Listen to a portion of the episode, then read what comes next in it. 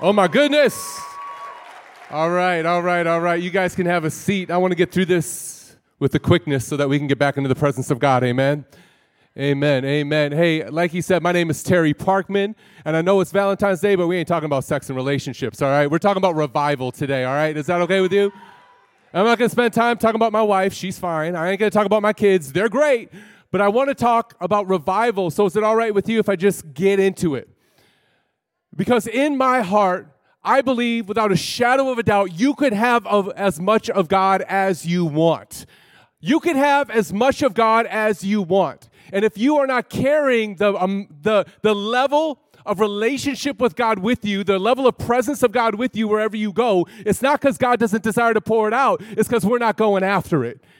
I could have as much of God as I want. We see people who move in the power of the Holy Spirit. We see people who walk, and everywhere they go, they're, everywhere their foot sets down, there's revival that takes place. And we say, oh, God, I wish that could be me. It can be you. We just got to be willing to make the sacrifices of our time and our efforts, and we got to place them into the presence of God and practice the pursuit of God. I remember in my life, one of the key moments is when I had graduated high school. I started college, I was working in a restaurant, and I was complaining to God that I could no longer go to youth conferences or camps or retreats or whatever to get close to him. And as I was complaining to God, he said, Terry, I want you to have a devotional time in me for however long I say until what happens in your devotional time eclipses anything that happens at an event. And so I said, all right, God, I'll take you up on it. And every single night, I would bring my Bible. I'd bring my Strong's Concordance. This before we had digital stuff. I'd just open that big old thing on the table. I'd drink coffee. I'd eat the worst pie in the world at this restaurant I would go to. And I would spend two to four to five hours in God's presence until he said, okay, you're done. You can go home. And that began to till the soil of revival in my life. Because revival isn't something that you catch. Revival is something that you invest in. It comes as after years and years of spending time in God's presence, preparing the soil of your heart. So when he wants to plant the seed of revival, he says, who's God is ready to do that? Whose heart is ready for this revival? Him, her. I'm going to put the seed in there so that everywhere they go, revival takes place. And I don't know about you, but I want to be that person. I got eighty years, maybe, give or take, on planet Earth before I'm before I'm translated into glory, before I turn, before I'm with Jesus face to face. I want to know what it's like to experience the fullness of God to the maximum level on this side of heaven. I don't want to squeak into heaven. I want to storm hell and take everybody with me that I can into the gates of heaven. But that means I have to sacrifice whatever I have to sacrifice on earth to be able to get it, because revival is where God wants to go. My heart is for the next generation, and I want to see revival take place. But I believe that before every great revival takes place, there's a great exposing of sin. Because it's not until there's an exposing of sin that there's great repentance. And repentance becomes a soil in which revival grows. So I know there's many of you that are hungering and thirsting after the things of God. And you have to know when you say, God, make me a person, make me a man, make me a woman ready for revival, he's going to show you things in your life that block you from receiving the the goodness of God. You can't be full of God if you're full of yourself. Amen? And I want to be an open conduit of the flowing of the power of God, so he exposes sin. In Luke chapter twelve, two through three, it says, there's a time that is coming where everything that is covered up will be revealed, and all that is secret will be made known to all. Whatever you said in the dark will be heard in the light, and whatever you have whispered behind closed doors will be shouted from the rooftops for all to hear. And over the last five or so years, there's been a great exposing of sin in the world today. I mean, think about it. With all the pandemics and the politics and the injustices, God is saying, I'm not going to tolerate this anymore. I don't want to tolerate it anymore. And just like a wave, just like a tsunami wave that's about to roll in, before the tsunami comes in, it pulls the water away from the shoreline. And as it pulls the water away from the shoreline, it begins to expose what's hidden on the bottom of the seabed floor. You see all the ugly stuff. You see all the stuff that's left behind. You see the rotting stuff, the dead fish, the swimsuits. I don't know what you want to call it that's on there, but it's not nice. And when the world sees the ugly, after the momentum and everything is being pulled back and everything's being exposed, the world takes their phones out and their cameras out and they point it at the ugly. But you have to know something. There's a time where that exposing is going to stop, and the wave of God's power and his revival is going to roll in, and we got to be ready to catch it. Amen? Come on, you can give God praise. You know that. And we have to be those individuals, not looking at the ugly stuff, complaining about the ugly stuff, but we got to position our surfboard to catch the wave of revival that God is bringing in. And if I'm going to position my heart in the right way, I have to be somebody that prepares my heart in the right way. I can't just hope to show up to a revival somewhere saying, oh God, there's a revival going there. I'm going to go chase it and I'm going to show up and I'm going to experience it. Because when I do that, that's going to that's going to completely fade away when I leave that space. I don't want to chase revival. I want to be revival in my life. I don't want to hold back. I don't want to say, wow, look at what's going on in Asbury. Look at what's going on at Lee University. Praise God. Maybe I'll go take a trip there and catch it and bring it back. Do you know that during the Brownsville revivals in Florida, there are pastors that would go there, get the video cassette tapes, bring it back, play it for their church and say, this is what I want here. You can't bring something back. You can only become something where revival takes place wherever you go. So chase, yes, chase the presence of God, but not because it's outpoured in a place, but because it's outpoured over your life. We have to do that. Look, I'm way past the time to where I'm excited about church-famous celebrities on the platform or, or worship teams that are going to take me there. I can't preach good enough. They can't lead good enough. What we need is a greater outpouring of the Holy Spirit in our life and a sacrifice and submitted generation that says yes to God. Amen? This isn't even my notes. I'm just going off right now. I believe that the world is praying for God to do something. I believe that he's praying for the world to do something. There is so much cynicism and snarkiness towards the church today, not just from the outside, but mainly from the inside. You follow those meme pages, you know. The greatest hypocrisy is not saying one thing and doing another, but tearing down the church that Jesus Christ died to build, even as a believer. And the world is praying for God to do something. We're not going to solve it with memes alone or protests or activists alone. We're not going to solve it with those things. We're going to solve it by being submitted to Jesus Christ through our life and through our decisions. I just don't want to put him on the throne of my life. I want to put him on all the thrones in my life. The throne of my downtime, the throne of my uptime, the throne of my relationships, the throne of what I do when I want to just hang out and relax. The throne of every place in my life has to be filled with the presence of God if I'm going to see revival take place, because the world is praying for God to do something, and God is answering those prayers with the people in this room right now. Why not? Why else are you here if not to be a vessel for God to use for his glory in whatever sector of the world you go into after this? Why not? Why not be a direct answer to prayer? For the context where God places you, you are going to be God's plan A for that context. And there is no plan B, and God is absolutely cool with that.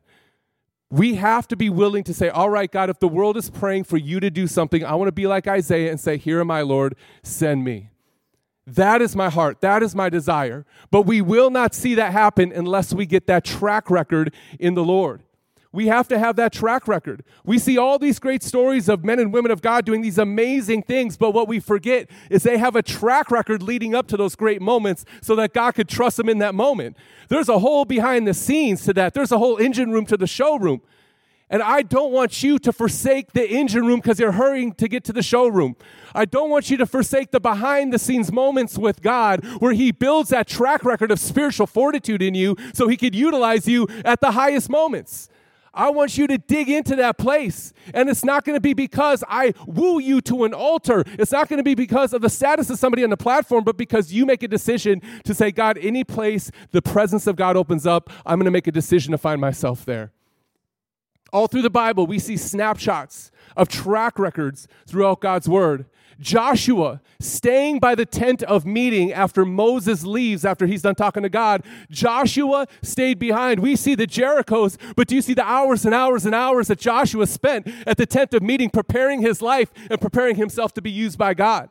We see a, a snapshot, with, uh, Snapchat, wow, a snapshot with Shadrach, Meshach, and Abednego, where they're standing and everybody else is kneeling, and you're like, oh, God, I hope I have an opportunity to do that. I hope I'm strong enough to do that. When the world asks me to kneel down, I'm going to stay standing. Yo, they showed up with a track record to that moment. That wasn't the first time they stood for the Lord, and that wasn't going to be the last time they stood for the Lord.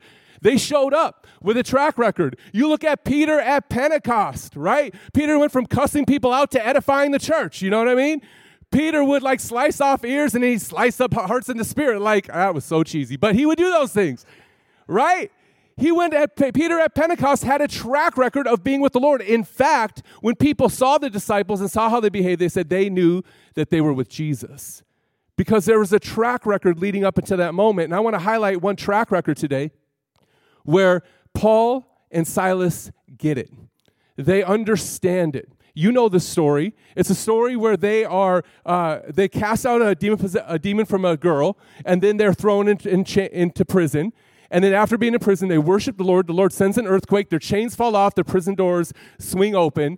And it's an amazing moment. We always picture ourselves in that moment saying, God, what would I do? What would I do if I was beaten? God, what would I do if I was whipped? But those big moments are preceded by great track records, and we can't look at those moments in isolation.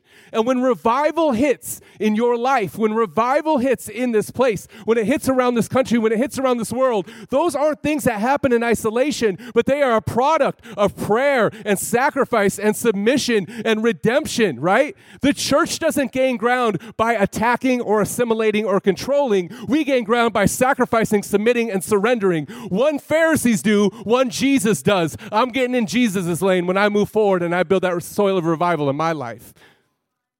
So here we are. We have Paul and we have Silas. I'm going to read this passage to you, and then I'm going to encourage you through it. It says this in Acts sixteen, sixteen through twenty-six.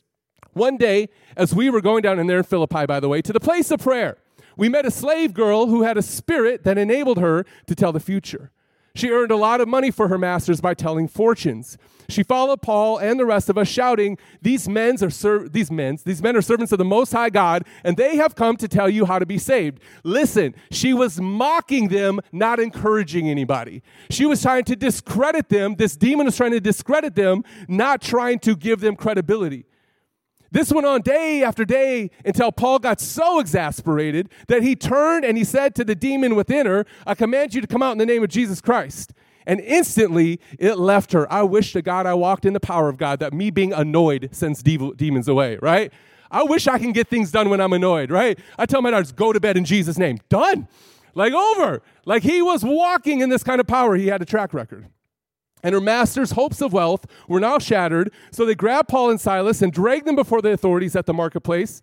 The whole city is in an uproar because of these Jews. They shouted to the city officials. They're teaching customs that are illegal for us Romans to practice. And so a mob quickly formed against Paul and Silas, and the city officials ordered them stripped and beaten with wooden rods. They were severely beaten, and then they were thrown into prison. The jailer was ordered to make sure that they didn't escape, so he put them in the inner dungeon and clamped their feet in the stocks. Around midnight, midnight, Paul and Silas were praying and singing hymns to God, and the other prisoners were listening. And suddenly there was a massive earthquake, and the prison was shaken to its foundations, and all the doors immediately flew open, and the chains fell off every prisoner. We always look at that moment where the chains came off. And we always say, you know what? You praise God on the public streets as much as you do in the prison, and chains are going to start coming off of people's lives. Amen. That really preaches. Some of you use that in your first sermon that you preach somewhere else. I don't know. That's a good message, and that's a strong message to this, but what you have to understand is what God was doing in the midst of it. So here they are in Philippi, and they are going against the works of the enemy. What you have to know is not only were there synagogues in Philippi, but there were temples to, built to Greek goddesses, gods and goddesses in these places. And often these temples were built on fault lines so that whenever there would be an earthquake, fumes would come up from in the crevices of the earth, and the oracles, the young ladies, would breathe them in and start, quote unquote, prophesying. They would start telling fortunes, when in reality, that put them into a, hallucin- a, a, a hallucinogenic state, and they would make a gateway for demonic possession. And this little girl, scholars say, was one of those oracles. That's why they were so mad. They got this little girl who got possessed by a demon, and now they're pimping her out to make money for them. There's a world that is trying to convince the next generation to breathe in what they wanted to breathe in so they can pimp them out the way they want. Building other people's platforms on social media instead of the G, instead of the platform of Christ, instead of the calling that God's called us to live. It's no different. We look at that and we're like, how horrible, how horrendous, and yet we inhale by doom scrolling all day the things the world wants us to inhale, and we wonder why the presence of God isn't resident in us. I mean, for real. And so here's this young person of the next generation following them and mocking them and saying, these two men serve Jesus Christ, who God serves, and he's going to set you free from your sins. He serves God Most High, blah, blah, blah, blah, blah, blah, blah. And finally he turns around and he casts the demon out of the girl, sets her free, and the masters don't like it, and they have enough clout that they can get them beaten and thrown in prison. And the question I have is this. Are you breathing in what the world tells you to breathe in, expecting a move of God? Or are you only submitting yourself and giving your attention and your time to the things that God wants you to breathe in? It matters. It matters. Forget relevancy. We're, lo- we're going after redemption. We're pursuing redemption. We're getting on mission with God. We're getting on mission with Christ. And if there's going to be revival, not just here, but in your lives, we have to be those people that stop breathing in what the world wants us to breathe in and expecting a great move of God. We have to be those people who take in what we want, what God wants us to take in, so that we can reciprocate it to the rest of the world. I love this. Amen. We have an opportunity. We have an opportunity today to be able to be those men and women of God that step forward in the call and the plan of God by submitting ourselves to Him. So here they are, and they're thrown into prison, and they're beaten down, and they're thrown into chains, and at midnight, they make the decision to say, all right, I'm going to worship God. I don't know about you, but if I got beat down after doing God's ministry, I would be complaining to Silas. If I'm Paul, I would be moaning to Silas. If I had my phone, I'd take a selfie and say, this is what it looks like to be a pastor, hashtag persecuted. I would totally be doing that. But instead of doing that, they chose to praise God. Why? Because in times of persecution in their lives before, they built up a track record of going after the presence of God. They built up a track record of going after the presence of God. So God sends an earthquake and sets them free. Now let me contrast these two realities. One earthquake caused fumes to rise up and caused young girls to fall into a hallucinogenic state and, and be slave to demons. The other earthquake that God sends causes chains to fall off and sets people free. One pursuit causes people to be put in bondage. The other pursuit causes people to be set free. And it wasn't just Paul and Silas that was set free because of the track record of God in their life, but because they had a track record, other people in the wake of their blessing also were set free in that moment. Everywhere we step as believers should bring freedom. Every decision we make should bring freedom. And that's simply because we built a track record with God in our life. If I could have the team come up. I wanted to impart this to you today, as opposed to bringing one of the messages that hit in universities and everybody gets excited about, because I believe the time is short. I believe the time is short. I believe the time is short. As I travel around the world and work with members of the next generation, I believe that God is raising up people to help understand the signs of the times and point the direction for the church to take. In Chronicles, it talks about uh, in that day, there were the sons of Issachar that were counted, and God gave them the ability to know the signs of the times and know the direction for the church to take. And I believe God never leaves a generation without a tribe of Issachar to help understand what's going on. Right now, there is a major paradigm shift. And I know many of you have are a hunger and a thirst after God, to where you desire to see more of an outpouring of the Holy Spirit in your life. I said at the beginning, you're going to get as much of God as you want. The decision to pursue it is yours. Nobody's going to preach good enough. We can't play enough good songs. We can't hit enough octaves to make people more excited about what we're singing about. We just have to make a decision to say, God, wherever your presence is, I'm going to find myself. And I'm going to pursue you. And I'm going to go after you. So with every head bowed and every eye closed in this place, I believe many of you are challenged here today. I believe that what I'm saying today isn't something new and fresh. I believe God's been speaking it to many of you, asking you if you're going to take that step and abandon all so that he could be all in your life. Like Abraham leaving all he knew and had and trusting God to be all he knew and had. You have an opportunity to step into this moment. You know it's made for you. But every time you try to access that space in the presence of God or access the power of God that you know you should have, you might be running up into a wall. And it's not because God doesn't want to pour out. It's because he wants your whole life. He wants to sit on not just the throne of your life, but every throne of your life. He wants you to be somebody that builds up that track record in his presence, wanting more and more and more and more of him, so that he can stretch that wineskin of your heart and bring a greater outpouring of the Holy Spirit into it. And it's not an emotional decision that you make when you get to that point, but it's a devotional decision.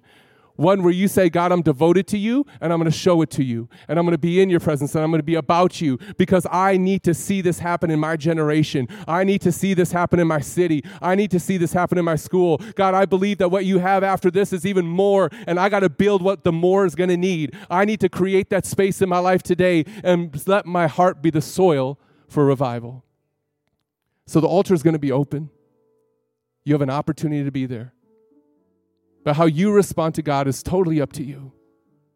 So Jesus, I thank you for this group. Lord, some of them are going to have to go, but some of them are going to want to pursue more of you. God, I pray that you bless both groups. But I pray, Holy Spirit, that you hold us accountable. Lord, don't let us just pray prayers that our behaviors won't follow. Don't let us just pray prayers that our behaviors won't follow. Let us not say, more of you, God, and then when you want to give us more, we go live a lifestyle contrary to b- being what's necessary to receive that more. God, help us to pray prayers and then live the prayer that we pray. Holy Spirit, we want more of you. We desire more of you. We submit, we surrender, we sacrifice because your presence is more important to us, God, than any ambition that we could ever have. Holy Spirit, forgive us. Forgive us. Forgive us for today's version of syncretism, where we worship two gods, where we worship God of influence and image God, and we don't worship the image of God inside of us. You, Jesus Christ, we need to worship you. Forgive us for that, God. Forgive us for holding back. Forgive us for saying we want a lot, but not pursuing you to that extent. This time is for you, Jesus. Convict us and never take your hand off of us. In Jesus' name, amen and amen.